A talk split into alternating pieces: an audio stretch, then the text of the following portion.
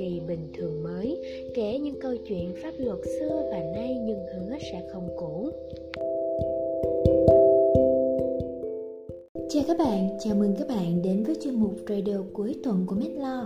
Mình là Mậu Ngọc, host của chuyên mục radio ngày hôm nay với chủ đề bí quyết nào để học tốt ở trường luật. Hiện nay, không thể phủ nhận độ hot của ngành luật trong xã hội, cơ hội việc làm được mở rộng để thu hút các bạn học sinh sinh viên. Ngành luật không chỉ gói gọn trong định hướng luật sư, tòa án, viện kiểm sát mà còn mở rộng đến nhiều lĩnh vực khác trong đời sống. Tuy nhiên, quá trình học luật không hề dễ dàng và một số bạn sinh viên ngành này luôn ở trong tình trạng chìm sâu trong các văn bản kiến thức pháp luật. Vậy đâu là phương pháp hiệu quả để giúp giải quyết các vấn đề này? Hãy cùng MEDLAW tìm hiểu nhé! Đầu tiên, chuẩn bị bài trước khi lên lớp. Kiến thức pháp luật vô cùng rộng và để nắm được hết lượng kiến thức đó trong một buổi học là không hề dễ dàng.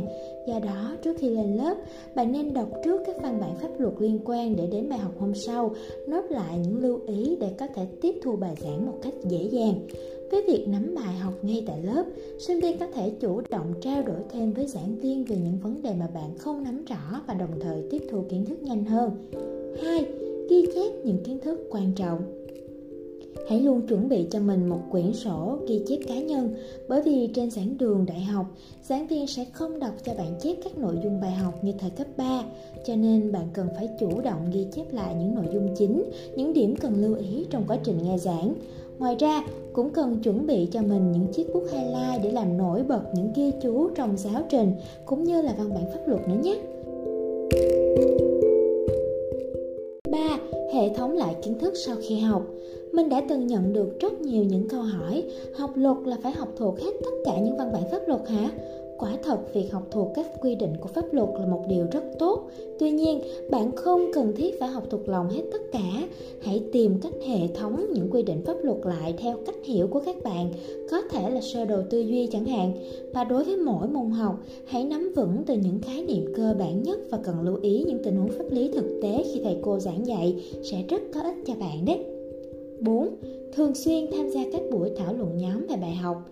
Đối với sinh viên, thời gian lên lớp thường không nhiều, tự học và nghiên cứu là chính. Tuy nhiên, đối với ngành học đòi hỏi kiến thức thực tế như ngành luật, việc nghiên cứu một mình thường không mang lại hiệu quả tốt nhất. Do đó, bạn nên mạnh dạn tham gia các nhóm học tập ở trường, lớp và thường xuyên tham gia các buổi thảo luận nhóm với các chủ đề được đưa ra.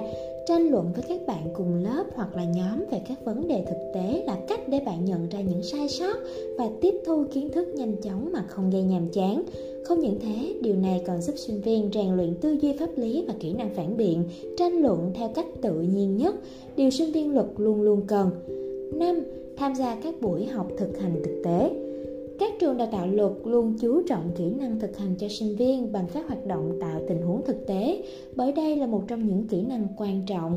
Bạn có thể được tham gia các phiên tòa giả định hoặc các buổi trợ giúp tư vấn pháp lý tại các công ty hay các buổi sinh hoạt chuyên đề định kỳ, từ đó học hỏi thêm được cách áp dụng luật pháp vào những tình huống cụ thể và học được phong cách làm việc của một chuyên viên pháp lý. sáu.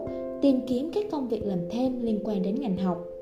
Nếu có thể, khi còn là sinh viên, bạn nên tìm kiếm những công việc liên quan đến ngành học, ví dụ như thực tập sinh tại các văn phòng luật sư, tòa án, thông qua những công việc cơ bản như soạn thảo văn bản, chuẩn bị và sắp xếp hồ sơ, bạn có thể tích lũy và rèn luyện các kỹ năng cần thiết giúp ích cho công việc của mình sau này.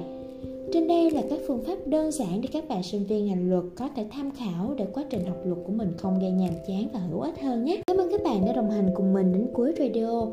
MEDLAW xin chúc các bạn tìm được phương pháp học tập phù hợp và thành công hơn với sự lựa chọn của mình nhé. Hẹn gặp lại các bạn trong chuyên mục tuần sau.